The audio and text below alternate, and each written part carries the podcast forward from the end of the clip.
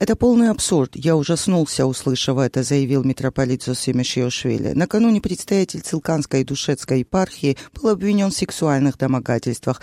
Об истории более чем 30-летней давности рассказал проживающий во Франции священник Георгий Схиладзе. На своей страничке в социальной сети Facebook он изоблачил Зосима Шиошвили в попытках совращения студентов Тбилисской духовной семинарии в бытность ее ректором. Митрополит пригласил журналистов к себе в епархию, где долго умиротворяющим голосом сетовал на то, какие тяжелые времена были в конце 80-х прошлого века. Он рассказал, что студент Схиладзе и его друзья были вовлечены в политические процессы, состояли в национально-освободительном движении, пропускали лекции, не учились совсем.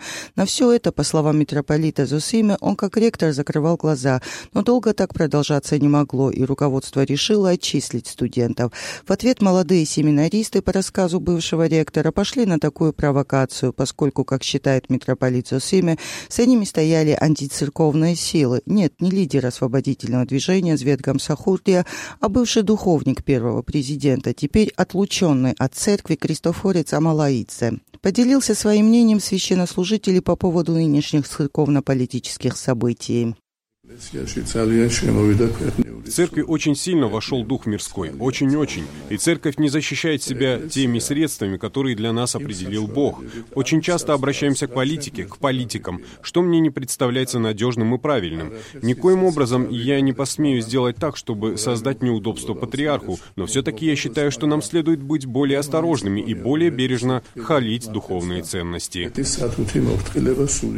На все вопросы митрополит начинал отвечать издалека и часто не по сути. На вопрос, слышал ли он о фактах сексуальных домогательствах в церкви, Зосимиш Шиушвили сначала сказал, что нет, но потом вспомнил, что краем уха слышал, что такие факты были, и на них всегда следовало реагирование. Он также добавил, что патриарх очень милостив, в том числе и к таким провинившимся лицам, и старается таких людей не осуждать, а спасать, как это делал Господь. Страшной клеветой назвали, в свою очередь, представители духовенства и прихода Цилканской и Душецкой епархии обвинения в адрес своего митрополита.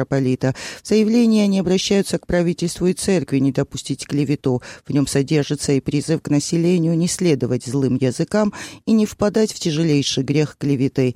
Тем временем сам священник Георгий Схиладзе продолжает настаивать на том, что говорит правду. Кроме того, в скором времени он намерен уличить и других церковных иерархов в педофилии и разврате с аналогичными угрозами 31 октября после лишения сана первосвященника священника выступил и бывший митрополит Шкондицкий Петре Цаава, обвинив самого патриарха или второго в грехе мужеложества. Но дальше громких обвинений дело не пошло, хотя сегодня один из лидеров Альянса патриотов Георгий Ломья предупредил общество, что, возможно, скоро произойдет слив видеокадров, компрометирующих представителей духовенства.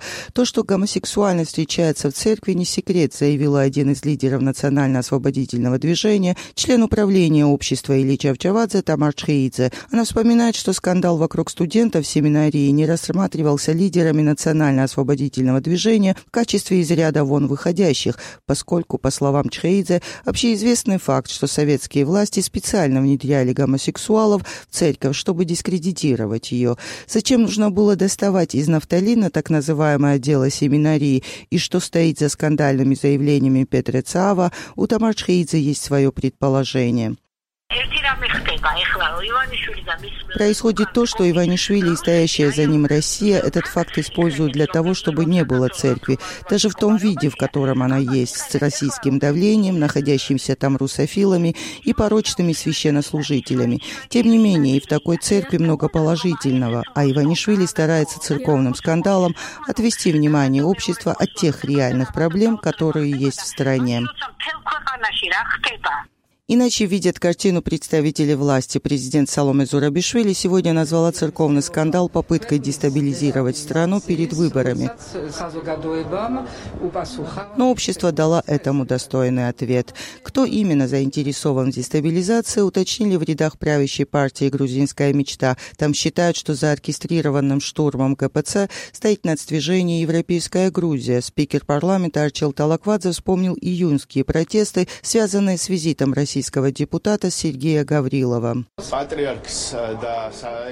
У патриарха и церкви есть наша сильная поддержка, не исключая, что за этими процессами стоят те же люди, которые стояли за теми беспорядками, попытками штурма и дискредитации парламента, потому что все эти события связаны и следуют одной линии – дискредитации главных институтов страны.